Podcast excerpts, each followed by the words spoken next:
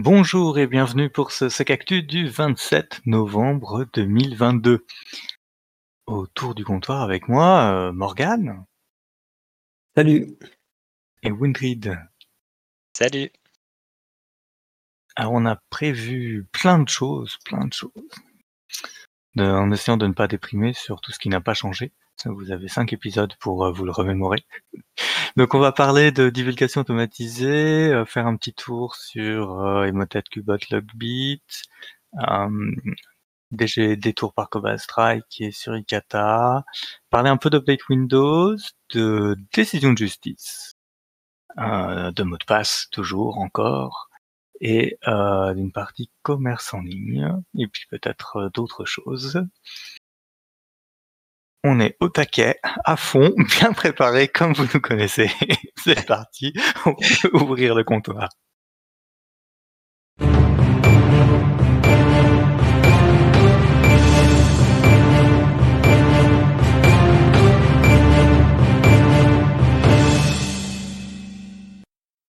Et on commence avec euh, un petit avertissement qui a été redonné par euh, URLscan.io. Donc URLscan, c'est un service où euh, vous mettez une URL puis ça vous fait une estimation de euh, la dangerosité du site, puis ça file de, trois autres infos.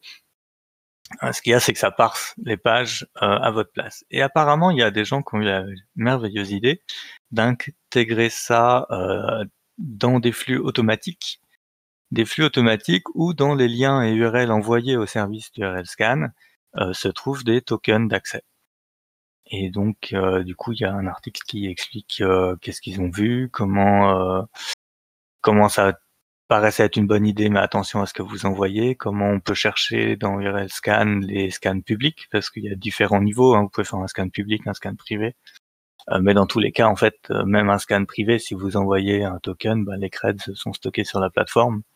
Ils sont pas interrogeables par tout le monde, mais bon, vous les avez transmis à un tiers.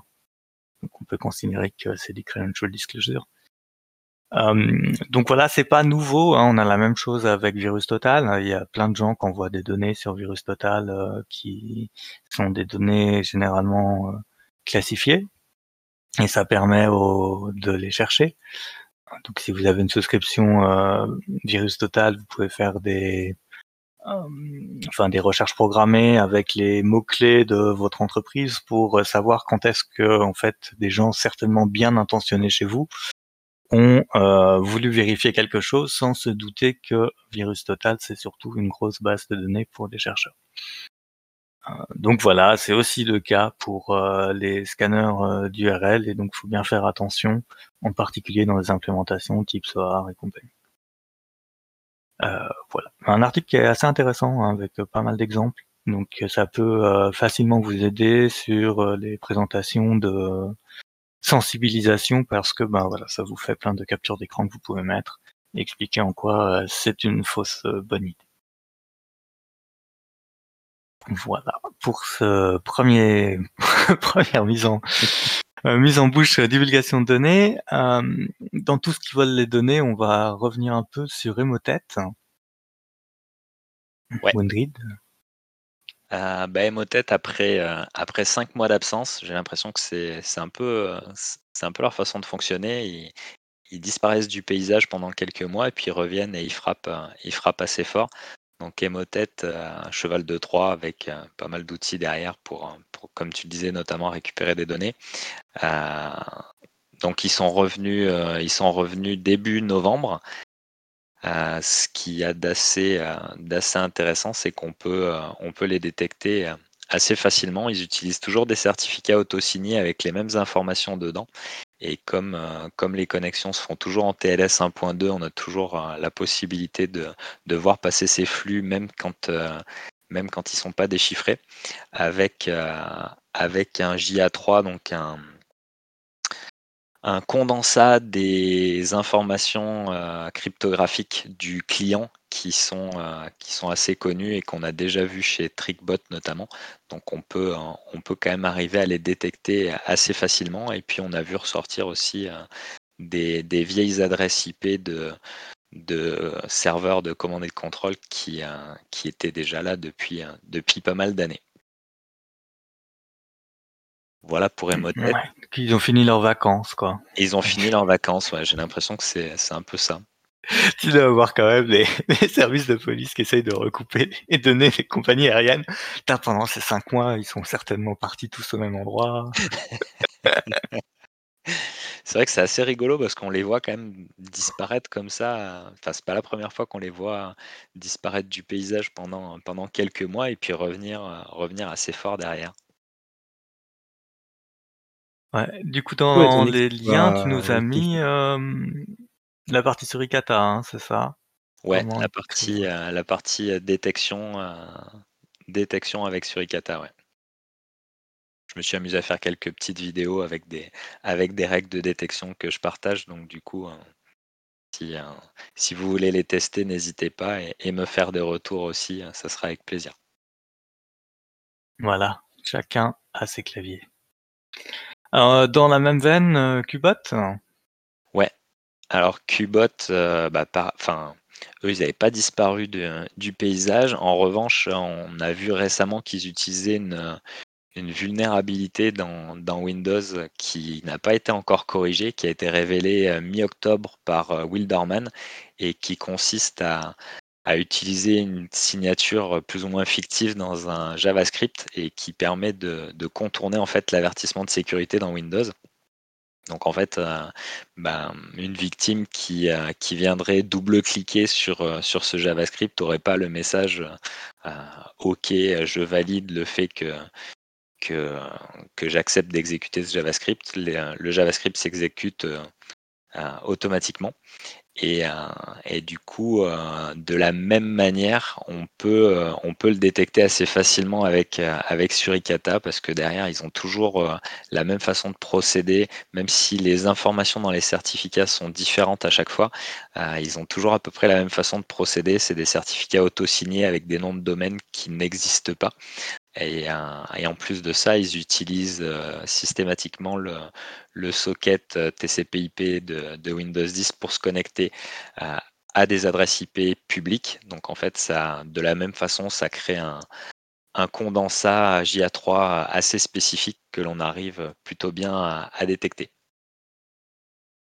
Ok, tu veux vraiment nous faire installer des IDS, quoi. Ouais, ça marche. Ça sert encore à quelque chose. Je pense que ça sert encore à quelque chose. Ça, ça reste, euh, ça reste complémentaire avec, euh, avec d'autres euh, outils de détection qu'on peut installer sur les systèmes. Mais notamment sur, sur tous les systèmes où, où on peut rien installer, hein, que ce soit euh, de l'OT, euh, du, du biomédical dans le secteur de la santé. On a quand même pas mal de systèmes où on peut rien installer, donc c'est toujours, c'est toujours intéressant et complémentaire d'avoir cette partie réseau, je pense. Une, une partie qui m'a- m'impressionne toujours un peu, c'est les, je- enfin, les pièces des GA3 que ça fonctionne encore aussi bien. C'est- C'est c'est si difficile que ça à, à spoof un, un GA3 parce que pour moi c'est juste les paramètres de ton de ta connexion TLS, c'est le numéro de Ouais. version supporté, c'est ça, euh, l'ensemble des ciphers que tu, te- que tu supportes et les courbes, courbes elliptiques et puis un autre truc je crois. Exactement. Enfin, qu'est-ce qui empêche euh, n'importe quel client euh, malveillant de juste euh, recopier texto celle du dernier client, euh, enfin du dernier euh, Chrome euh, et de se faire passer pour un navigateur quelconque par exemple Bah Qu'est-ce qui est si compliqué je sais pas, en tout cas, ce qui, euh, ce, enfin, ce qu'on voit, c'est qu'il y a quand même pas mal de faux positifs avec les JA3. T'en as, t'as quand même beaucoup, enfin, quand tu, euh, quand tu essayes ceux de, euh, de abuse.ch, tu as quand même pas mal de faux positifs à l'intérieur. Tu as beaucoup de, beaucoup de malwares qui sont détectés, euh, enfin, plutôt beaucoup de logiciels légitimes que tu vas retrouver sur ton SI qui sont détectés comme des malwares qui utilisent le même JA3.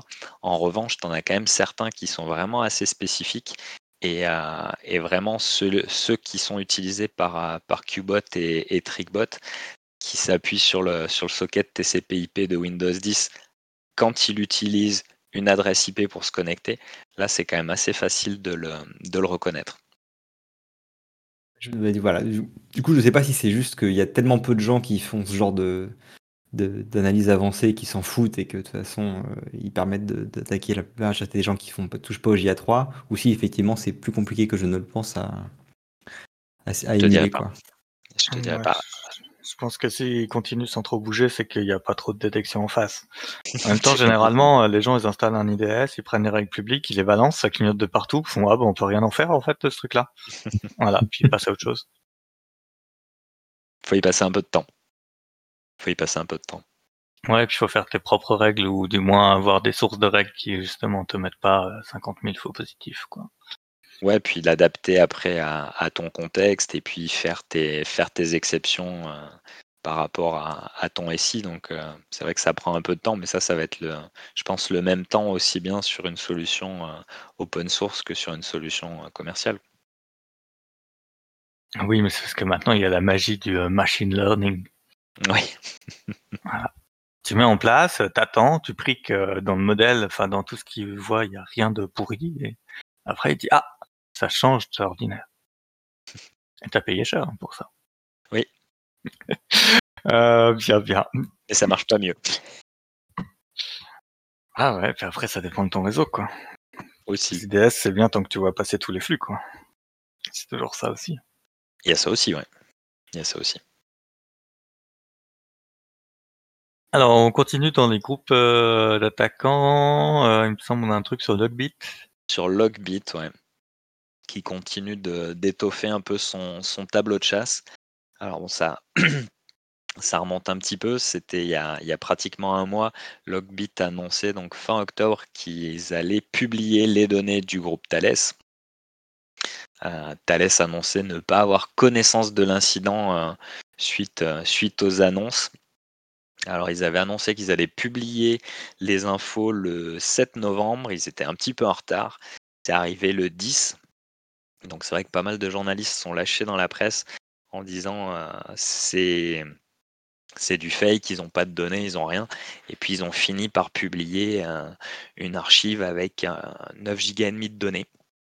Ça devait être quand même bien insupportable pour les équipes sécu de pas savoir d'où ça vient et de dire putain en plus ils diffusent pas à la bonne date quoi. C'est ça. Ça finissait, je pense, de mettre une pression de folie. Et, euh, et après, voilà, donc Thales, euh, Thales disait que ça venait d'un prestataire. Après, euh, vrai ou faux, je sais pas, ils ont quand même beaucoup de données qui appartiennent à Thales. Donc ça devait être un gros prestataire. Bref. Ouais c'est ça, il me semble le communiqué c'était bah euh, oui on a un prestataire qui s'est fait poutrer. Voilà voilà, bah ce à quoi il avait accès ben c'est sorti et puis si, rassurez-vous il avait pas accès au reste. C'est possible, hein. C'est possible. Peut- Donc euh, ah oui oui bah, c'est mais- possible que ce soit containerisé. Donc après je suppose qu'ils ont prévenu les clients concernés euh, de voilà des données qui sont sorties quoi. Mm. En tout cas on peut on peut l'espérer. Je sais pas je suis pas client Thales. Donc, euh, Et puis ils ont publié aussi, euh, ils ont publié pas mal de données qui a été volées au groupe Continental, donc dans le secteur automobile, avec, euh, enfin ils annonçaient avoir euh, 40 gigas de, données, euh, dont 8 qui seraient euh, potentiellement euh, dans l'archive compressée euh, de 420 mégas qu'ils ont mis à, à disposition. Et puis, euh, autre truc, moi, que j'ai vu passer sur leur site, c'est que les données du CH sud-francilien avaient disparu, alors qu'on a des données euh, qui étaient euh, qui ont été publiées avant celles du CH sud-francilien qui sont toujours là. Alors, euh, pourquoi ils ont enlevé les données? Je ne sais pas. D'accord. J'ai pas suivi ça. Ben, il y a peut-être eu un peu de pression alors. Peut-être. Je pense pas que l'établissement est payé. Non, ouais, je crois pas que ce soit la pratique. euh. Je ne pense pas non plus. De toute façon, ils ont déjà pas de sous pour euh, payer les gens, alors si en plus fallait payer les attaquants, C'est ce ça. compliqué. Hein Ce serait un peu dommage. Hum, alors là, la transition, euh, que transition un peu plus compliquée. Bah si, euh, tous ces attaquants, quand ils sont dans les réseaux pour se déplacer, euh, ont tendance à utiliser des outils bien connus comme Cobalt Strike. Pas mal. Et euh, récemment, donc on a Google qui a euh, publié quelque chose. Euh, Morgan, t'es tombé dessus tout à l'heure, je crois. Euh, oui, donc c'est euh, Google effectivement qui a sorti donc euh, une identification finalement des versions de Cobalt Strike les plus souvent utilisées par les méchants, on va dire, un groupe cybercriminel, donc euh, usage entre guillemets euh, hors euh, pentest, red team, que sais-je. Euh, et pour aider la communauté, donc a fourni une liste de une centaine, 165 règles Yara. Voilà, on a fait les JA3, maintenant on fait les Yara. Il n'y aura plus qu'à faire les Sigma, on aura fait le tour.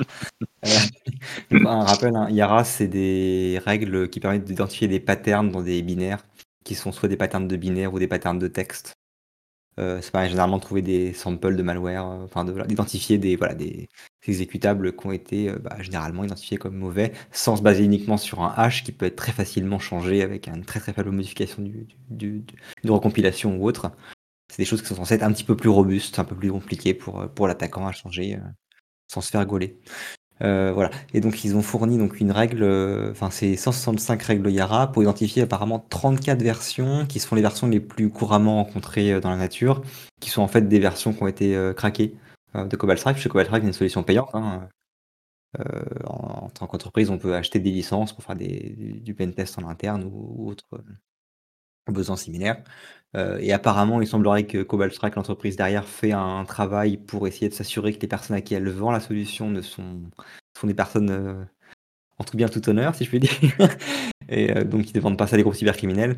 Et que du coup, pour limiter les faux positifs, soi-disant, donc les règles Yara identifient que ces versions-là qui ont été vues dans la nature, qui sont des versions généralement antérieures, anciennes, euh, qui ont été craqués et qui sont maintenant diffusés.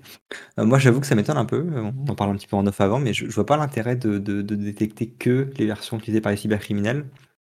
Même si c'est utilisé dans un pentest, bah, j'ai envie de le savoir. Potentiellement, mon équipe sécu a envie de s'en rendre compte. Euh, pareil, si c'est un red team, bah, l'intérêt d'une red team, c'est de voir si on est capable de les détecter. Je vois pas l'intérêt de, volontairement ignorer des versions qui seraient utilisées dans les cas légitimes. pour moi, on devrait juste choper n'importe quelle version de Cobalt Strike qui est, qui est exécutée, point barre. Quoi. Ouais, alors moi je me demande si c'est pas juste un souci euh, juridique euh, vis-à-vis d'une entreprise qui fait un business euh, soi-disant legit. Je me demande si c'est pas juste des feintes comme ça de se dire si on veut pas se faire attaquer pour avoir. Que ce soit vu comme diffamatoire, enfin pas diffamatoire, mais qu'en gros que ce soit vu comme un dénigrement du produit de détecter ça comme un malware, c'est ça Ouais, c'est ça, ouais. Moi je, je pressens que c'est plutôt ça. Après, il faudrait voir si dans le business model de Cobalt c'est d'être un malware. Je veux dire, c'est ce qu'ils vendent, c'est ça qu'ils te vendent. C'est oui, enfin, mais ils te le vendent euh, éthiquement euh, acceptable. C'est ça la facette publique de Cobalt Strike. Euh, je sais pas si, enfin, ce serait intéressant qu'ils sortent des sets euh, sur les autres outils bien utilisés, parce qu'il y a, il y a eu quand même un changement parmi la clientèle de gens qui utilisaient du Cobalt Strike craqué, qui sont passés sur d'autres outils. J'ai entendu euh, parler de Night Hawk, ou Hawk Strike, je sais plus, un nom de ce type-là aussi que j'ai vu passer. Euh. Ouais, j'ai pas gardé en tête euh, des noms des, des nouveaux. Mais, mais ce serait intéressant de voir si sur cela ils publieraient tout, enfin sans se soucier vu que de base ils sont pas annoncés comme des produits légitimes. Moi je suis assez d'accord avec Morgan, je trouve que ça serait quand même ça serait quand même bien de pouvoir détecter euh, même des gens qui, euh, qui sont en train de faire un red team euh, sur ton réseau. Mais bon. Voilà, il faudra les, les, détecter autrement. Il n'y a, plus qu'à voilà, agrandir la, règle, la, liste de règles Yara fournies par Google du coup. Ah, et espérer que ça vous mette pas trop de pas trop de faux positifs. Oui, voilà. Et du coup, j'ai retrouvé le nom, le framework dont je voulais parler, c'était Nighthawk. C'était pas Hawk Strike ou pas, que, que sais-je. Mais apparemment, c'est un nouveau euh, dans le, dans le milieu qui commence à gagner un peu de traction. Donc on espère que dans le code, il y a des trucs pour les, euh, pour les toper euh, assez facilement. Je, m'avoue, je, en ces derniers temps, j'ai pas eu trop l'occasion de m'y pencher, donc on verra ce qui sort prochainement.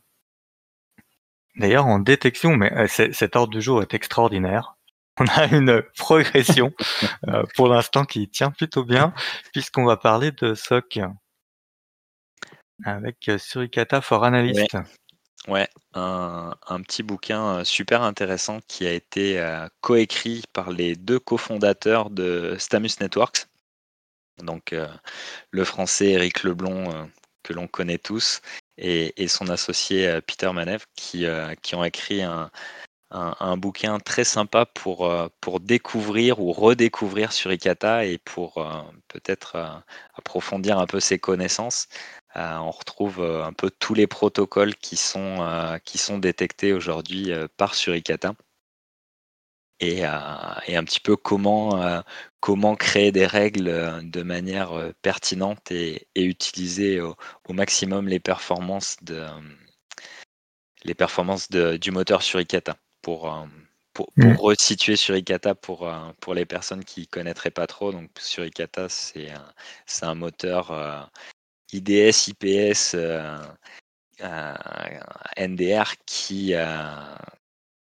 qui est open source, qui est géré donc par un, consortium d'acteurs qui sont rassemblés au sein de, l'OISF, dont l'ANSI euh, fait partie et dont l'ANSI euh, met, euh, met un petit peu d'argent chaque année dans le, dans le projet. Et donc du coup, c'est le moteur que l'on retrouve dans, les, dans toutes les sondes qualifiées par l'ANSI, toutes les sondes souveraines qualifiées par l'ANSI. Voilà, donc le, le, petit bouquin est téléchargeable au format PDF gratuitement sur le, sur le site de Stamus Networks. Et, euh, et je vous recommande vivement d'aller y jeter un coup d'œil parce qu'il est vraiment très intéressant et très, euh, très facile d'accès en même temps. Et euh, Stamus, du coup, il me semble qu'ils font des formations sur Suricata aussi, non? Oui. Oui, oui. Parce que souvent, c'est un peu le problème, c'est qu'il euh, y a des gens qui déploient ça parce que ça a l'air cool, c'est open source, mais euh, ouais. euh, c'est bah, difficile de se former et il me semble qu'ils proposent des trucs. Ouais. Bah, d'ailleurs, il y avait la Suricon à Athènes il y a 15 jours ou 3 semaines et justement, Eric faisait des, faisait des formations là-bas. Ouais, il y a ça aussi. Ils en font pas mal sur des, sur, des confs. Chaque, ça va être le cas cette année, je crois, la conf, mais ça sera probable. Ou alors ils avaient juste sondé pour savoir s'ils feraient une formation à la prochaine conf. Donc, euh, ouais. il y a des endroits où on peut euh, se former à ce produit et je pense que c'est intéressant quand même de s'y repencher parce que moi, plus j'en réentends parler, plus je me dis mais pourquoi euh, on dépense des millions? Alors généralement c'est plutôt parce qu'on veut pas avoir à gérer les règles.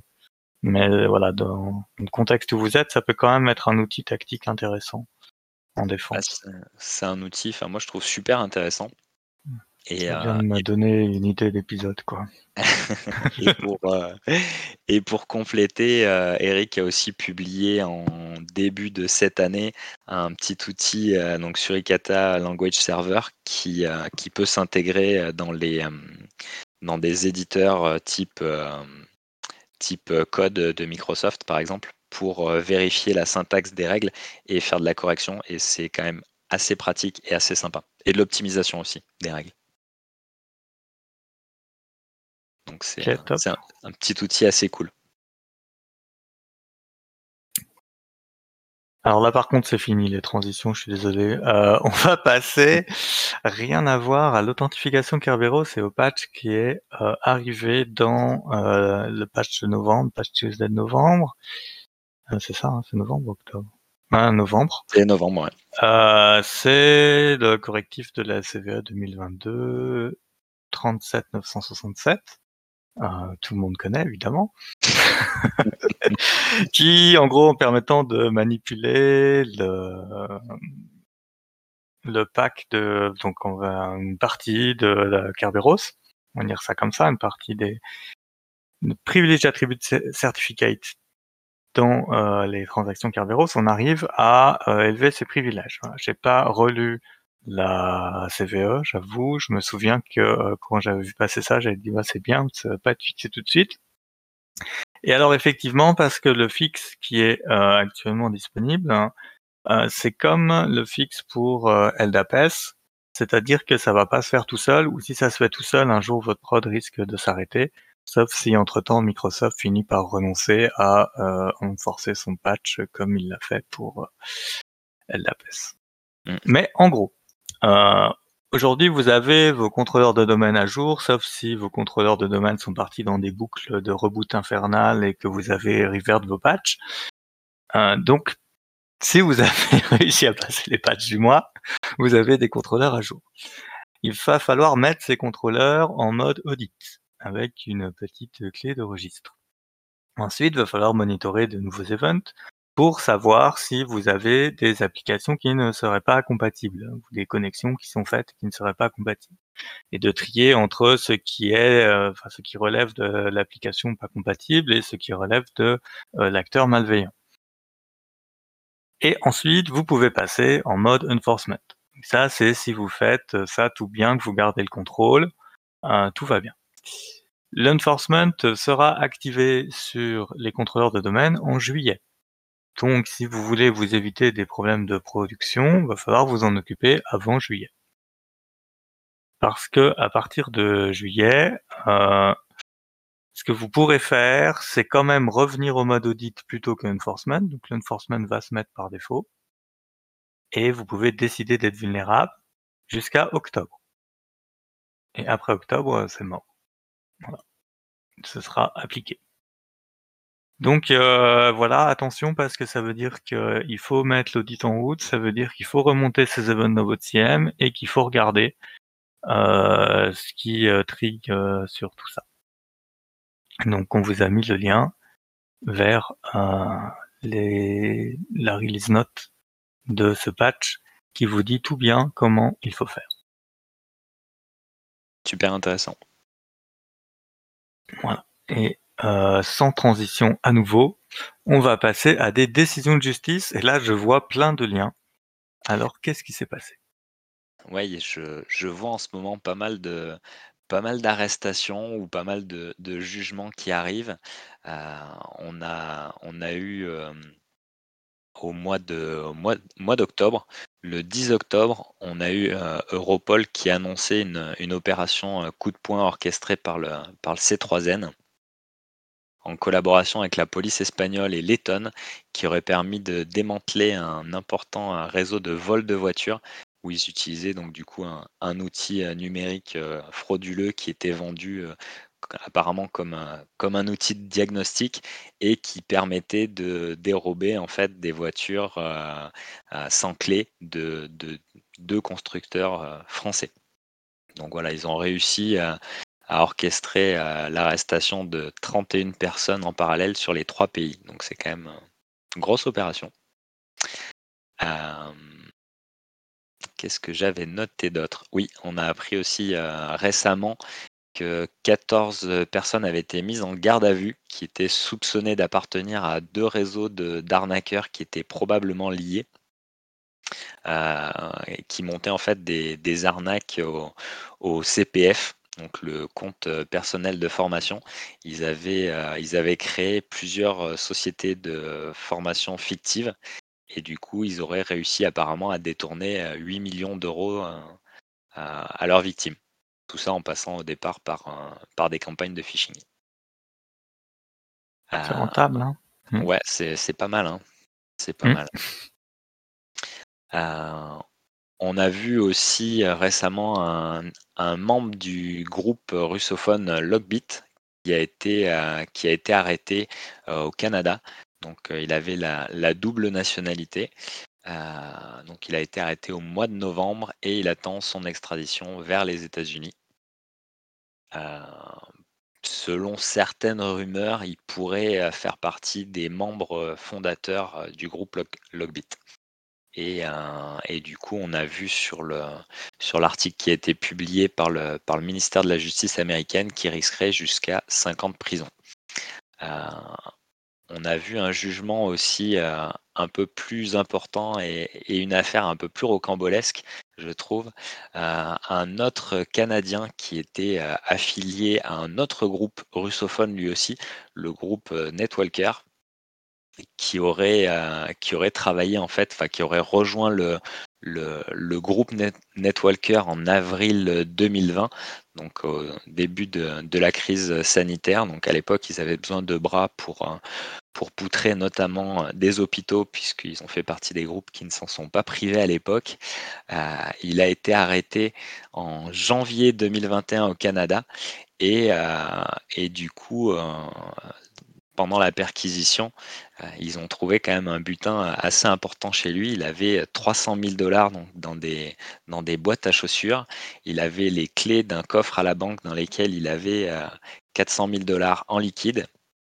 Et ils ont, enfin, il a accepté de donner ses, wallets Bitcoin à l'époque où il avait à peu près 21, 21 millions de dollars. Alors je me pose la question si ce butin c'est juste, juste qu'il a réussi à, ramasser en, même pas 10 mois. c'est, je trouve, assez, assez impressionnant.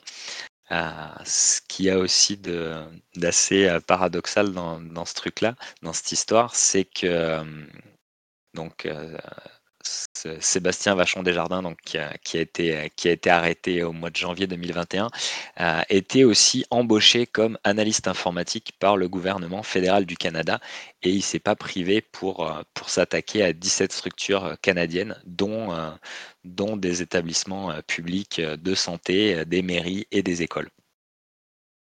Et ce que je trouve aussi étonnant, c'est que qu'il ait pu bah, qu'il ait pu rejoindre enfin le gouvernement fédéral alors qu'il avait déjà été arrêté pour pour trafic de drogue en 2015. Donc c'est c'est assez fou quand même. Il y a quelques failles dans le système de, de validation des candidatures. J'ai l'impression, hein. j'ai l'impression. Et du coup, il a été, euh, il a été extradé aux États-Unis euh, au mois de mars cette année, si je dis pas de bêtises, et il a été euh, jugé récemment donc aux États-Unis. Il a plaidé coupable pour avoir, pour avoir poutré quatre entreprises américaines et il a été condamné à 20 ans de prison. Donc, donc ça tape un petit peu. Ouais, ça commence à taper, ouais. Ouais. Euh, qu'est-ce que j'ai vu d'autre d'intéressant aussi à un article qui a été publié euh, vendredi, justement euh, suite, à, suite à une condamnation aussi en France. Donc là, en fait, deux personnes se sont attaquées au système d'information de l'ARS Île-de-France, donc l'agence régionale de santé, Île-de-France, ils ont été condamnés à 20 000 euros de dommages et intérêts, 8 mois de prison, dont 4 fermes pour l'un des, deux, euh, des deux euh, condamnés. Euh, en fait, pour la petite histoire, c'était un prestataire informatique qui travaillait pour, pour l'ARS Île-de-France et l'ARS Centre Val-de-Loire. ils avaient apparemment notamment installé le système de sauvegarde pour l'ARS Île-de-France. Et, c'était les deux principaux euh, clients de, sa société. Et donc du coup, par, euh, vengeance, suite à un non-renouvellement de contrat, euh, il s'est attaqué au système d'information de, de l'ARS Île-de-France. Ce qui est assez rigolo, c'est qu'il a quand même utilisé un poste qui était à l'ARS Centre-Val de Loire pour s'attaquer à l'ARS, enfin au SI de, de l'ARS Île-de-France. Euh, donc ça, c'est des faits qui remontent à 2016 où il serait introduit en fait dans le, dans SI à plusieurs reprises entre avril et mai 2016 et euh, afin de, provoquer une panne qui a duré à peu près euh, une journée et une nuit de ce qu'on a pu lire dans, l'article. Donc voilà, nouvelle condamnation comme quoi ça peut ça peut arriver hein, en France aussi et je crois qu'il est sont ils sont, je crois, tous les deux interdits d'exercer euh, un métier lié à l'informatique pendant 5 euh, ans. Bien, bien. Pour, la partie justice. On retrouve quand même les crimes passionnels version informatique. C'est pas il a tué sa femme parce que voilà il a fait maquiller ça en accident de chasse. Maintenant c'est euh, j'ai des pourris ton système pendant deux jours. ouais, ouais c'est assez fou de, voir des trucs comme ça. Ouais, surtout qu'on ne peut pas dire qu'on manque de métier, de fin de boulot dans l'informatique. quoi. Non, c'est clair. C'est clair. On a fait le tour euh, des euh, condamnations récentes là? On a fait le tour des condamnations récentes à peu près, ouais. J'espère que j'en ai pas oublié. Ok. Alors, euh, on doit parler de mot de passe et de la CNIL qui fait un update. Ouais, qui fait un update de sa délibération de 2017 donc sur les mots de passe. Donc les, principaux changements, c'est qu'on euh, n'a plus, euh, plus le renouvellement périodique qui est imposé. Donc ça, ça avait été, euh, ça avait été pareil côté guide de l'ANSI où ils avaient un petit peu changé leur fusil d'épaule.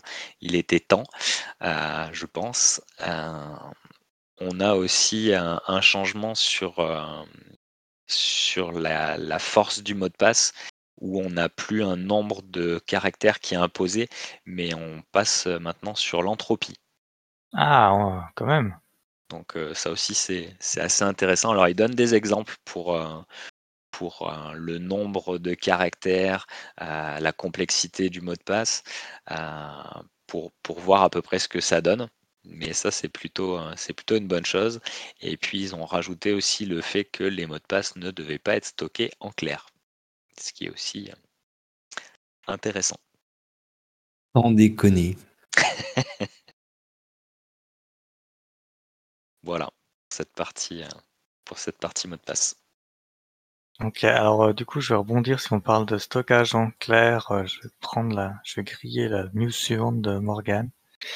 Euh, je vais revenir sur, oui, enfin, je sais plus dans quel sens, Microsoft Labs qui devient Windows Labs. Donc, en fait, c'est la gestion automatisée d'un mot de passe administrateur unique sur les postes Windows et qui change périodiquement et qui, pour le coup, est quand même stocké en clair dans l'Active Directory euh, jusqu'à présent. c'est pour ça que je, je tilte un peu. Euh, donc ça, cette brique évolue, cette brique qui est très très utilisée normalement. Euh, Pas assez encore malheureusement, mais. Euh. Voilà, généralement post-incident, c'est très très utilisé. euh, et donc Microsoft a fait en fait, ils ont les, ils ont des stats de téléchargement de leurs outils. Donc, quand ils doivent dégager un outil qui devient vieux, ou est-ce qu'ils doivent repasser dessus, regardent les stats de téléchargement, et c'est quand même dans le top de leur téléchargement. Et comme ils sont dans une transition vers euh, tout sur Azure, et euh, Intune qui a rechangé de nom, euh, maintenant c'est Microsoft Endpoint Manager, un truc comme ça. Euh, ils étaient obligés aussi de gérer ça, parce qu'en fait pour pour l'historique, euh, la configuration des parcs traditionnellement se fait par des euh, groupes policies qui sont sur les contrôleurs de domaine internes à l'entreprise. Euh, maintenant, les contrôleurs de domaine ont tendance à disparaître dans la nouvelle conception enfin modern workplace de Microsoft. Et ils ont remplacé ces GPO par la gestion de leur, moi ce que j'appelle un mobile device manager, mais euh, qui s'appelait Intune et qui maintenant s'appelle euh, Microsoft OnPoint machin. Euh, et donc ils ont été obligés de porter toutes les GPO. non, ça s'appelle plus Intune parce que j'ai ouvert la doc tout à l'heure. On m'a dit, euh, j'ai vu que ça s'appelait plus comme ça. Euh, ça s'appelle, mais ils sont chiants. Hein. Microsoft OnPoint Manager, voilà. Et ah, le sous-titre, c'est la partie dont tu parles qui maintenant s'appelle comme ça, c'est ça? Ah oui, voilà, le, parce que quand tu cliques dessus, le sous-titre, c'est Microsoft Intune. ils, ont, un énorme travail de renommage là récemment avec euh, Entra, etc. ils, ont, ils ont renommé toute leur ligne de produits euh, Sécu. Euh. Voilà, du coup on comprend plus rien, c'est magnifique. mais c'est comme les licences, faut que ça change suffisamment pour que tu comprennes pas grand-chose. Je croyais que sur, la partie Azure AD, je crois qu'ils sont pas encore au même niveau hein, sur la partie équivalence des GPO. Hein. Il y avait un, il y avait un épisode il n'y a pas très longtemps avec Vincent Letout sur, euh, sur No Limit où justement il, parlait de, de Pink Castle pour euh, Azure AD et où justement il disait que c'était enfin, c'était encore difficile de se séparer complètement de ces contrôleurs de domaine en interne. Je sais pas si. Euh, ouais, tout à fait. Et puis Azure AD, c'est pas c'est pas AD mis dans Azure, quoi. Hein. C'est un nouveau service. Non, pas du tout. Bah, c'est simple. la plupart des, la plupart des identifications euh, AD qu'on a en entreprise, euh, Scarberos, etc., c'est considéré comme du. Alors, pas du legacy, puisque legacy, c'est encore, un, encore un autre type, mais en gros, ce qu'ils appellent la Web Authentication, ça inclut pas Kerberos, quoi. Azure AD ne gère pas Kerberos par défaut. Mm. Il va te falloir un proxy avec Azure AD euh, App Proxy qui va te faire le, le middleman au milieu. Donc effectivement, euh, si jamais tu es encore basé sur l'ancienne AD, euh, tu vas être euh, un peu en chagrin si jamais tu enlèves tout pour mettre ton Azure AD. Ça marchera pas comme ça. Il va falloir mettre quelques. Voilà, ça... mais ça en prend le chemin. Donc dans le dans le portage et et l'intégration dans on va l'appeler Intune, c'est plus rapide de ces settings là, ils se sont dit comment on fait pour mettre l'apps dans Intune. Et donc ils ont revisité l'apps et euh, ils ont fait une nouvelle version donc qui s'appelle maintenant Windows Labs. Donc c'est pas du tout la même chose. Mais en fait, c'est un peu la même chose, c'est comme le Kangoo, hein, c'est le même en différent. Euh, il y a un certain nombre de changements, euh, notamment si vous êtes sur des déploiements hybrides ou purement euh, cloud. Et même si vous êtes sur du pur on-prem, il y a des changements qui sont intéressants. Si vous avez une forêt 2016, vous avez la possibilité de chiffrer le mot de passe qui est stocké dans l'Active Directory.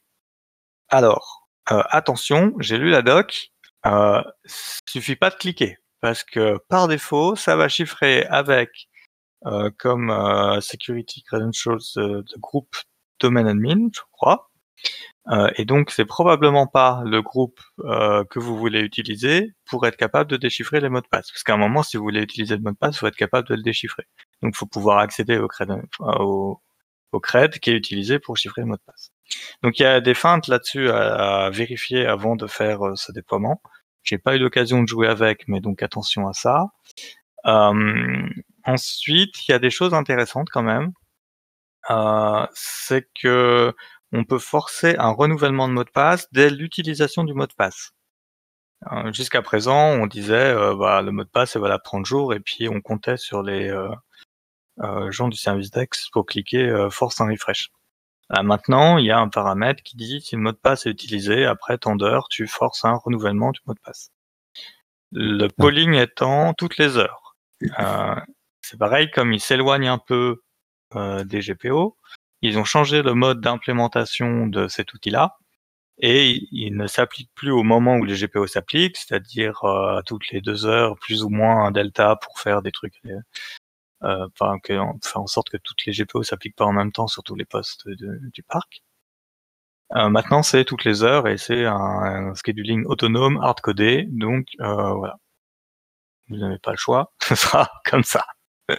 euh, donc bref, changement d'outil, quelques fonctions en plus, euh, et donc c'est intéressant si vous avez des problématiques de conformité ou si vous êtes en train de faire évoluer votre parc, que vous commencez à avoir des déploiements hybrides. Euh, ben voilà, ça va faire partie des choses disponibles. Il faut savoir que c'est un, une mise à jour et que dans la mise à jour, ils ont changé le nom, ils ont changé quelques concepts d'implémentation. Et que ça n'a pas l'air si facile que ça et qu'il euh, faut quand même bien réfléchir avant d'utiliser, surtout cette partie chiffrement. Voilà pour la mise à jour euh, de l'APS. Morgane, toi aussi, mise à jour euh, PCI DSS Ouais, bon alors je triche un peu, hein, parce que bon l'article, euh, il date d'avril. Bon avril, novembre, c'est pas si loin que ça. Euh, non, plus sérieusement, c'est juste que comme pas mal de gens j'imagine, hein, la fin d'année aidant, on est en train de regarder ce qu'on va faire l'année prochaine, ce qu'on pourrait pousser ou comment on pourrait pousser tel budget ou telle équipe à faire telle chose etc. et euh, pour ceux qui se souviennent des très vieux épisodes, puisque ça remonte à plusieurs années maintenant je crois, hein, euh, Matchcard, ça m'a toujours un petit peu euh, titillé. Je trouvais ça assez fascinant comme technique. Hein. Donc, pour rappel, Matchcard, c'est c'est pas vraiment un nom d'attaque, hein. c'est plutôt du digital skimming, mais c'est le nom d'un groupe cybercriminel qui, du coup, a donné le nom un petit peu à la technique. Ça consiste à compromettre une partie de la supply chain dans votre système de, de paiement pour insérer du code JavaScript malicieux justement dans, les pages qui récupèrent les numéros de carte de crédit euh, pour que euh, ces numéros de carte-là soient gentiment exfiltrés euh, sur un site tenu par le cybercriminel pour récupérer du coup bah, le numéro de carte entier, le CVV et potentiellement même l'identité de la personne, parce que c'est vrai qu'il y a quand même pas mal de, paiements maintenant, si jamais il n'y a pas des, données étendues en plus du numéro de carte qui matchent, qui sont par exemple l'adresse physique ou au moins le même, le même pays et le même nom, bah, le paiement passe pas. Donc on récupère un maximum d'informations par rapport à la donnée de paiement on laisse le paiement, passer, donc euh, pour le site compromis, euh, en fait, tout se passe comme, il est à la poste, comme si euh, rien ne s'était passé. Mais derrière, bah, les, numéros de carte sont accumulés, puis au bout d'un certain moment, ils sont utilisés. Et généralement, c'est les banques qui vous appellent en disant Bon, on a repéré quand même qu'on a 700 clients qui ont eu des, fraudes à la carte bleue. ils ont tous fait un achat chez vous dans les trois derniers mois, ça vient peut-être de chez vous. Généralement, c'est comme ça que ça se, fait attraper. c'est assez vieux, ça va de 2015. Je regardais, je me souvenais plus de quand ça avait commencé. Euh, et ça existe encore maintenant. Hein. Il y a Segway qui s'est fait péter en 2022. Enfin bref. Euh, ça existe encore et généralement ça, pique hein, parce que généralement c'est des opérations qui durent des mois donc euh, ça fait un sacré paquet de numéros de cartes qui, qui fuitent vous avez une activité à peu près correcte. Les, voilà, les, répercussions côté secteur de paiement ça peut faire très mal. Ça a toujours été un truc un peu compliqué à corriger, parce qu'en fait, enfin, entre guillemets, il faut s'assurer de toute la supply chain sur les, les, scripts utilisés dans les pages de paiement. Et euh, ceux qui bossent dans des boîtes euh, savent, à quel point euh, les gens sont tentés de mettre des scripts là-dedans qui sont pas forcément uniquement pour le paiement, mais le taux de conversion, savoir si les gens s'arrêtent à, tel endroit du, panier pour savoir qu'est-ce qu'ils pourraient améliorer dans l'UI pour, enfin l'UX pour que les gens finissent leur panier, le tracking publicitaire quelconque, enfin bref, ça peut vite fait être le bordel là-dedans. Et, et tout le monde sait que faire du tracking d'intégrité, etc. sur du JavaScript, de nos jours, c'est compliqué quand euh, tu te sers de prestataires tiers euh, qui te demandent de charger euh, leur JavaScript depuis un CDN, qui changent sans te prévenir, qui font pas de versionning obligatoire. Enfin bref. C'est un, problème qui a été qui est, assez compliqué à gérer, qui demande en tout cas un petit peu de, discipline. Quoi. Et pas toujours facile de pousser ces choses-là auprès, du, près des métiers. Et puis c'est comme d'hab, hein, de toute façon les attaques, tant qu'on l'a pas eu, ça peut pas nous arriver. Donc euh, des fois, il faut euh, un peu euh, jouer des coudes. Et en fait, j'étais très content de voir que dans PCI-DSS version 4, en fait, ils ont mis maintenant des règles qui sont très très très clairement en train de cibler Matchcart. alors, je vais pas vous faire les, différents articles, mais enfin, c'est la 6.4.3 particulièrement, et puis la, la 11.6. mais en gros, si je résume, maintenant, ils demandent qu'il y ait une méthode qui permettent de s'assurer que chaque, chaque script lancé sur la page ait été euh, explicitement autorisé. En gros, ça veut dire qu'il faut mettre des CSP, hein, ce qu'on appelle les Content Security Policy. Le truc qui généralement, euh, quand tu dis le nom, euh, les développeurs front-end, ils, partent en courant avec les bras en l'air parce que c'est tellement galère à faire correctement que toi, généralement, tu as un one-liner qui sert à rien qu'autorise tout. Ça, généralement, c'est pas fait. Euh, ça, c'est une des, une des règles demandées. Une deuxième, c'est qu'il faut une méthode qui est implémentée pour s'assurer de l'intégrité de chaque script. Alors ça, pour ceux qui connaissent, c'est ce qu'on appelle les SRI, donc les Sub-Resource Integrity. Généralement, on associe un hash à un script qui est chargé dans la page. Comme ça, si le script il a changé ne serait-ce que d'un caractère, eh ben, le hash est plus le même, du coup, le script est bloqué au niveau du navigateur. Euh, et un autre point intéressant, c'est maintenant il faut un inventaire des scripts qui soient maintenus euh, par l'entreprise et qui doit justifier en quoi ils sont nécessaires pour le paiement. Ah, c'est bon Voilà. Donc en gros, c'est pas juste dire je fais mon inventaire de scripts. C'est non, non, non. Je fais mon inventaire et je justifie un par un pourquoi ce script a besoin d'être présent sur la page de paiement.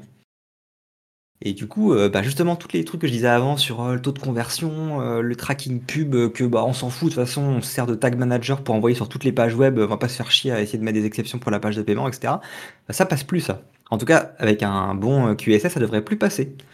Et donc, du coup, il va falloir faire un sacré ménage sur certaines boîtes sur ce qui est lancé sur la page de paiement. pour bah, potentiellement, bah, tant pis, vous traquez juste avant, vous traquez juste après, mais vous, vous traquez pas la page, vous mettez le numéro de carte de crédit, quoi. Donc ça va pouvoir aider violemment à faire du ménage là-dedans. Euh, et en plus de ça, euh, il y a un autre point qui maintenant demande à ce qu'il y ait des, systèmes de détection, euh, comment dire, tamper detection mechanism, donc détection de modification de contenu de la page, qui doit être exécuté dans le contexte du navigateur du client. Donc c'est pas juste je vérifie que ma page sur mon serveur, elle n'a pas été modifiée, c'est je m'assure que la page telle qu'elle est exécutée sur, chez mon client n'a pas été modifiée. Oh. Et c'est généralement là où le bas blesse pour Matchcard, parce que c'est souvent bah, sur le site, entre guillemets, les, codes sources n'ont pas spécialement changé, ou tu vois rien. Mais euh, quand tu exécutes dans le contexte client, là, ça, se déclenche et c'est là où généralement tu, tu, te, rends, compte de, la, chose. Que tu vois des connexions qui sont faites sur des, domaines qui ne sont pas des tiens. Quoi. Alors ça va pas être forcément facile à faire, hein. il y a des produits tiers qui existent. Hein. Je sais que par exemple le Cloudflare il a racheté une boîte il y a longtemps qui faisait ça, maintenant ils appellent ça Page Shield je crois. En gros, euh, non, en gros, c'est des, des, CSP euh, qui reportent euh, s'il y a des changements de fait sur les scripts lancés et qui, qui du coup regardent s'il y a des variations à travers le temps. Mais voilà, en tout cas, maintenant c'est dedans. Alors bon, bah, dites pas à votre métier que PSI, PCI, DSS, pardon, c'est forcé à partir de mars 2025 seulement. Dites-le, dites que c'est pour demain, que la, la, version 4 elle est sortie déjà depuis juin. Euh, c'est là aussi que tu vois à quel point les, réglementations euh, sont d'une lenteur incroyable. Quand ils pensent, ça fera potentiellement 10 ans que cette technique existe avant qu'elle soit, euh, entre guillemets, prise au sérieux au point où elle soit, elle soit bloquée par, les, par le régulateur. Ouais, ça veut dire qu'ils perdent pas autant d'argent que ça. Bah, eux, ils s'en foutent. Heu, généralement PCI, heu, c'est pas eux qui perdent de l'argent, c'est eux qui te font payer. Oui, oui. Enfin, pas pas PCI en tant que tel, le consortium des banques. Enfin, donc généralement, quand tu as un incident au niveau de tes cartes de crédit, c'est c'est toi qui raques, hein, de toute façon. Donc heu, effectivement, entre guillemets, le les Ah, tu l'incentive les que, heu, si tu es pas, heu, PCI DSS compliant. C'est l'intérêt de la la compliance, non? Oui, oui, bien sûr. Après, heu, j enfin, bon, faut tou faut toujours réussir à prouver que tu as pas eu une négligence, mais Ouais. heu, je d'ailleurs, je sais pas comment ça se passe au niveau de Matchcard. J'avoue que j'ai pas le détail de, heu, qui fait qui payait à la fin, mais je serais étonné qu'ils arrivaient pas réussi à quand même à te le mettre dans les dents. En tout cas, maintenant, c'est clairement écrit noir sur blanc ce que tu dois faire, heu, donc heu, on peut s'attendre à un changement, dans le bon sens dans ce secteur-là. Ce qui est étonnant, c'est que le bouton, c'est qui est-ce qui voulait faire ça? C'était, Mastercard là? Le checkout, heu, qui se fait plus sur le site de commerce et juste tu cliques sur le bouton et ça te renvoie sur Mastercard et c'est eux qui gèrent la transaction. Mais parce qu'ils te connaissent, donc ils savent qui tu es, donc ils savent quelle carte tu utilises et donc heu, tout va bien. Heu, ça ça a pas l'air de s'être bien, heu, démocratisé, j'ai l'impression qu'il le service, il a pas Alors je je je connais pas, mais je serais pas étonné que ce soit facturé et que ce soit plus cher que de le faire toi-même. ah ça Non, mais c'est c'est bien ça c'est ça possible. généralement, hein, parce que l'intérêt entre guillemets «d'être ton propre prestataire de paiement», heu, d'être certifié PCI, c'est de pas avoir à passer par un tiers qui te fait payer le un un petit un petit plus. Parce que sinon, heu, tu peux prendre tu prends PayPal, tu prends Skrill, tu prends, heu, Stripe, que sais-je et heu, c'est pas chez toi du coup. Mais heu, un des intérêts, bah, c'est notamment de ça et de sauver la carte, heu, type Amazon pour qu'il y ait des paiements en un clic qui soient plus rapides. Ah ouais, mais ouais d'accord, ça peut ouais, faudra que je regarde où c'en est cette affaire-là. Qu'est-ce qu'ils ont fait et est-ce qu'ils le l'ont commercialisé ou pas? Parce qu'au final, ça réglait le problème de la fraude, heu, sur les bah, s'il y avait une fraude, c'était au niveau de Visa donc heu, ou de Mastercard, du coup, c'était un peu leur problème, quoi. Bah, à C'est peut-être ça aussi qu'ils se sont dit: «Non, mais on va pas faire ça parce que on on ça va nous coûter de l'argent». Ouais, Encore une fois, tu le factures assez cher pour combler les fois où ça marche pas. voilà. Ah ouais, à voir. Bon, en tout cas, ça bouge, quoi. Alors après, qu'est-ce que j'ai? J'ai un bout ah oui, heu, Orkle. Alors Orkle, c'est juste une petite découverte, heu, orkl.eu. C'est, heu, quelqu'un qui s'est automatisé son feed de, collecte de rapports de threat intelligence, et qui vous permet de rechercher actuellement dans quasiment 2 700 rapports, heu, publiés. Heu et donc voilà, ça avait l'air d'être une initiative intéressante. Faut voir comment ça va évoluer et ça vous fait déjà un point d'entrée si vous cherchiez, des rapports. Là, j'ai pas encore, regardé tout le détail. Heu, je sais qu'on va bientôt arriver à décembre, donc va falloir regarder tous les rapports annuels et puis les prédictions de l'évolution de l'année prochaine. Donc heu, peut-être que ce sera déjà en partie là-dedans. Ça a l'air super intéressant en tout cas. Ouais, ouais, le mec, il a enfin, il a l'air vrai d'avoir vraiment bien bossé, de faciliter. On sent le gars qui en a chié, qui s'est dit: «Mais c'est pas possible que ça existe pas». Il a fini par sortir un truc et ça, c'est très, très bien. Et sans transition, on retourne à, heu, Zero Trust dans l'administration américaine. C'est pareil, moi je continue d'hijacker notre, heu, notre système de de Sec Hebdo, enfin de Sec News pour, heu, parler des sujets qui m'intéressent en ce moment. Alors dans l'absolu, je pourrais tricher en disant qu'il y a eu une communication de Microsoft, sur le sujet, il y a quelques jours seulement, comme quoi ils accompagnaient le DoD, donc le département de la défense américaine, dans leur implémentation de Zero Trust et heu, donc d'où ça vient ça? En fait, ça vient d'un executive order donc heu, de l'administration Biden qui avait demandé alors je sais plus quand c'est, c'est en janvier je crois? Qui a demandé à ses à ses administrations d'implémenter Zero Trust d'ici fin 2024. Alors c'est quand même sacrément optimiste, heu, mais pourquoi pas? Oui.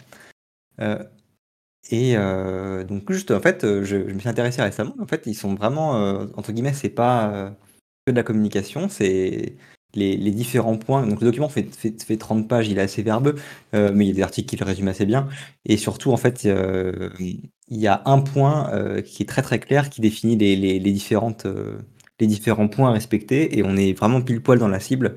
Donc à savoir, il faut que, les comptes, d'entreprise soit résistant au phishing et raisonnablement protégé. Donc là, là, faut entendre du, du FIDO2 ou du smart card ou équivalent. Euh, il faut que euh, les équipements utilisés pour se connecter aux, applicatifs soient euh, suffisamment traqués, monitorés et qu'ils aient une posture sécurité qui soit vérifiée avant d'autoriser l'accès aux, applicatifs en question, en données. Il faut que les systèmes soient isolés les uns des autres, donc qu'ils puissent pas se parler sauf s'ils en ont besoin, et que l'ensemble des trafics réseau soit chiffré il faut que l'entreprise, euh, comment dire, les applications d'entreprise soient testées, sécurisées, mais accessibles depuis Internet. Donc là, on, sait, on, voit bien le arrêter de, tout faire passer par un VPN qui donne du coup accès à un réseau à plat. Il faut euh, ce qu'on appelle du ZTNA, donc Zero Trust Network Access, euh, l'ensemble des applicatifs. et le dernier point, il faut que euh, c'est la partie euh, Role-Based Access Control, donc un système euh, dynamique qui permet de donner accès uniquement à la donnée nécessaire au moment nécessaire et de bloquer toute authentification non autorisée. je trouve ça intéressant parce que bah, déjà, en ce moment, c'est quand même relativement toujours le buzzword Zero Trust. Hein. on en a quand même pas mal parlé aux assises, mais pas que. Ça fait, je crois que ça fait, ça veut dire ça fait 2-3 ans que ça commence à, prendre pas mal. Là, on avait pas mal de, d'implémentation, enfin de, de retours clients sur l'implémentation du Zero Trust chez eux. On en avait parlé dans le dernier épisode qu'on a fait auprès des assises, notamment avec Vinci, euh, qui avait fait des, des, des, miracles selon moi. Euh, et euh, bah justement, des fois, c'est pas forcément facile à pousser ce genre de projet parce que c'est quand même des projets qui sont très lourds. Hein. Faut pas espérer mettre ça en 6 mois. Hein. en tout cas, pas le package complet. Il y a, y a, des choses qui peuvent être démarrées, mais avoir ça sur l'ensemble du réseau, euh, ça prend des années. Même chez Google, ça avait pris, je crois, près de 5 ans, hein, leur Beyond Trust. Euh, donc ça montre un petit peu le niveau. Mais ben, euh, faut se dire que voilà, c'est poussé sur les, agences américaines. C'est très très poussé par le CISA aussi. Le CISA, c'est Cyber Security and Infrastructure Security Agency, donc l'agence de la sécurité des infras et, de la cybersécurité. c'est eux qui sont notamment en charge de donner du conseil pour l'équivalent des OIV aux USA. Alors, ils ont, je ne crois pas qu'ils ont un pouvoir prescriptif. Hein. je crois qu'ils ont un pouvoir uniquement de, conseil et d'accompagnement. Mais bon, c'est un petit peu. Euh, enfin, pour moi, c'est ce qui rapproche le plus de l'ANSI à ce niveau-là. Euh. Et euh, bah, en tout cas, s'ils suivent un peu la même voie que ce qu'on a fait nous en France, généralement, tu commences par les OIV, puis tu, une fois que c'est bien acquis et qu'ils ont essuyé les plâtres, tu essaies d'étendre ça à d'autres parties de, ton, de ton industrie. Donc euh, je ne serais pas étonné que dans les années à venir, euh, ce genre de réglementation, ce soit pas que pour le domaine du public, mais que ça commence à être poussé pour d'autres secteurs un peu euh, sensibles côté USA. Donc si vous avez des, entreprises qui ont des, branches dans le domaine, ça peut être un moyen de pousser votre projet Zero Trust en disant que bah, vous vous attendiez potentiellement, si vous êtes dans un marché réglementé, à avoir ce genre de prérequis qui arrivent dans les années à venir. Et euh, comme je disais, c'est tellement long à implémenter que mieux vaut être préparé et s'y prendre à l'avance plutôt que se faire surprendre par une, réglementation qui demande d'implémenter ça en 12 mois. Ouais, parce que faut quand même. Euh, enfin, c'est des changements d'infrastructure et de paradigme d'infrastructure qui sont énormes. Hein. Mm. Donc, euh, Comme tu disais, hein, sur la partie réseau, je pense qu'il y a un gros boulot dans, pas mal de boîtes. Hein. Il y a plusieurs aspects, hein, le, entre guillemets, il y a, donc il y a ce que je, le Zero Trust Network Access, généralement, c'est la, c'est la partie uniquement euh, applicatif métier euh, utilisateur. Mmh. On va dire, c'est là, c'est peut-être une des plus faciles. Euh, parce que généralement, le nombre d'applicatifs est relativement limité, il y a des solutions qui existent un peu clés en main. Après, quand tu commences à vouloir faire du Zero Trust de, de serveur à serveur sur tout ton parc, c'est, c'est, c'est pas la même tisane, quoi. Claire. Ouais, ouais.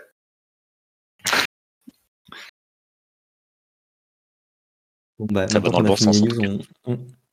on, s'évade maintenant, c'est ça? On va parler de littérature? On s'évade. Euh, ah oui, oui, c'est vrai, c'est mon moment euh, shameless promotion. donc, euh, donc, je sors un roman. je signe un roman sous un autre pseudo, pseudonyme d'Ifigure Noir. En, alors qu'ils m'ont classé ça en science-fiction cyberpunk. En gros, c'est un peu pour ceux qui font de la sécu, c'est euh, intéressant parce que euh, j'ai repris finalement les faiblesses des euh, industries. Et là, on a quelqu'un qui, en gros, c'est aujourd'hui plus 30 ans. On prend la France, qui la République s'est effondrée, c'est aux mains de trois familles mafieuses.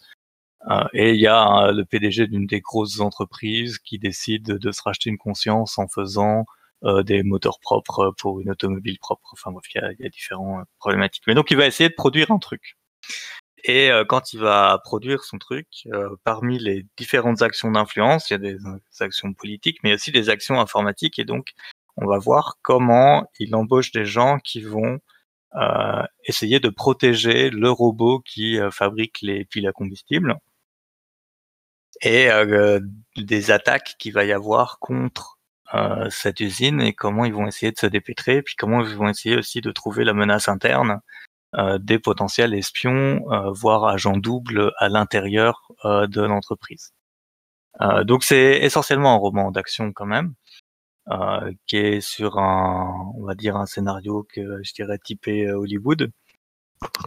Et vous retrouverez beaucoup de choses qui sont rendues accessibles dans les descriptions pour des gens qui font sont pas du métier, mais pour des gens du métier, vous retrouverez très précisément vos schémas d'attaque, vos outils, ce qu'on peut faire et les limites, c'est la réalité du terrain. Donc, euh, donc voilà, si ça vous intéresse, euh, on mettra, il y a le lien dans les, avec le lien de toutes les, tous les liens de l'épisode. Euh, tout simplement, c'est publié au sein d'une euh, maison d'édition associative et avec euh, le racket de la Poste, on ne peut pas assurer de diffusion en librairie parce qu'on ne pourrait pas assurer la marge du libraire. Il faut savoir que sur un livre, il y a 30% qui va au libraire, il y a un certain pourcentage qui va au distributeur. Mais quand on a des petits volumes et qu'on doit passer par la poste, la poste vous prend entre 6 et 7 euros de frais de port.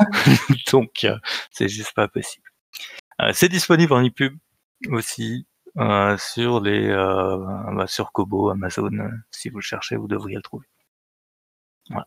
C'est le shameless promotion du moment. N'hésitez pas. Avec les fêtes qui approchent, hein, idée cadeau pour. Voilà, ça peut s'offrir à des gens qui sont un petit peu intéressés par les technologies et qui veulent regarder leur smartphone en se disant oh, putain c'est dangereux en fait ce smartphone ne le sont pas justement et qui pourraient du coup ouvrir les yeux. Exactement. C'est l'occasion. Bravo en tout cas. Merci. Et puis euh, voilà, il y en aura peut-être d'autres. Hein. On verra, parce que ça prend quand même pas mal de temps. Donc, euh, on verra la suite. en tout cas, si vous le prenez, faites-moi des retours. Moi, ça m'intéresse, savoir ce qui est aimé, pas aimé. Euh, voilà. T'as mis combien de temps pour l'écrire? Il y a deux ans de travail. Là, en gros, tu as un an où tu écris, une fois que tu as l'idée, hein, que tu as à peu près ton scénario. Tu as, un an où tu rentres vraiment dans le scénario et t'écris, puis tu as un an après pour les relectures, parce que ça passe quand même entre les mains de 4 à 5 personnes. Du coup, euh, chacun a son agenda, et puis tu essayes de, de, de disséquer, parce que c'est la première fois que tu lis un livre, que tu as vraiment tes premières, les, les meilleures impressions. Donc euh, tu fais lire à certaines personnes, tu as les premiers retours, tu changes et tu prends d'autres, une autre paire d'yeux neufs pour refaire une lecture. Donc ça prend, bien un an les, les corrections.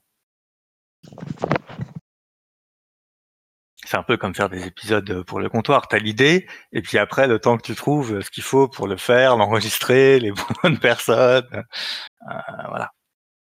Euh, d'ailleurs, en ce moment, euh, vu qu'on a un peu de mal à trouver, on cherche euh, des gens qui ont vraiment implémenté du Purple Team dans les entreprises.